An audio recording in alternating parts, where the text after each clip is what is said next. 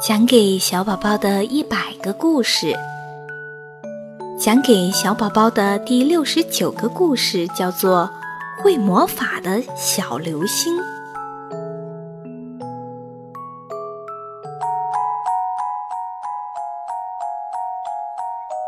在美丽的流星宫殿里，住着许许多多的流星。有一颗小流星耐不住寂寞，他渴望同自己的哥哥姐姐们一样，能够开始自己的宇宙之旅。于是便偷偷地跑了出去。小流星兴奋极了，跑得非常快，因为流星的天性本就如此。它跑的时候，天空中划出一道优美而明亮的弧线，在远处静静观赏的群星们都很羡慕它的美丽。小流星觉得飞翔在广阔的宇宙的感觉真的很好，自由自在，无忧无虑。快看快看，有流星耶！嗯，在哪在哪？快指给我看。那儿呢？别愣着，快许愿，快许愿！小流星听到有人在喊他的名字，就好奇地找寻着声音的来源。原来地面上有很多人正在虔诚地紧闭双眼，双手合十，对着自己小声许愿呢。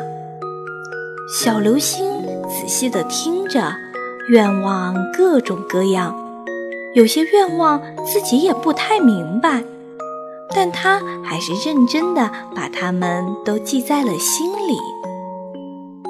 一个可爱的小女孩希望妈妈的病可以快点好起来；一个满身泥水的建筑工人希望自己能快点赚到足够的钱，这样就能给女儿凑齐上学的费用了。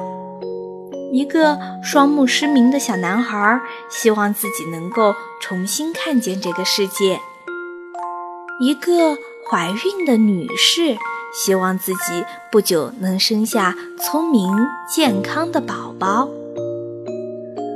小流星非常想帮助这些人实现自己的愿望，但却不知道该怎么做。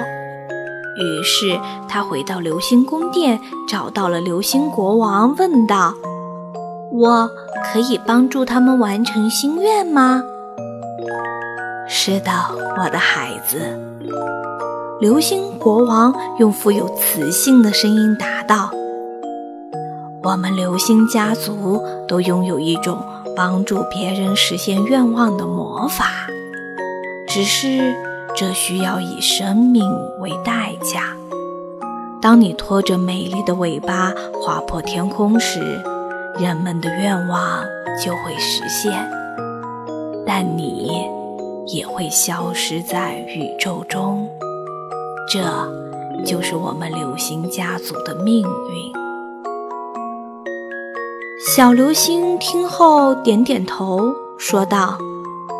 我知道如何用魔法了。他又来到茫茫苍穹，看到那些对着自己许愿的人们，于是他拖着长长的尾巴在空中跳起了欢快的舞蹈，然后如烟花一般灿烂地划过夜空，带着满足与幸福的笑容，消失在了天际。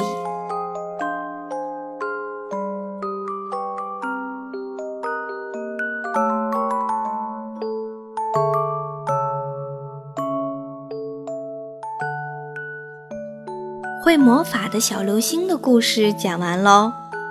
小流星用瞬间的美丽圆了别人的梦想，换来了自己的永恒。它就是美丽的天使。亲爱的宝贝，能够去成就别人的梦想，也可以成为最美丽的天使。希望你能够有成就别人梦想的本领和这样的心愿。那样，你也是最美丽的天使。好了，亲爱的宝贝，晚安。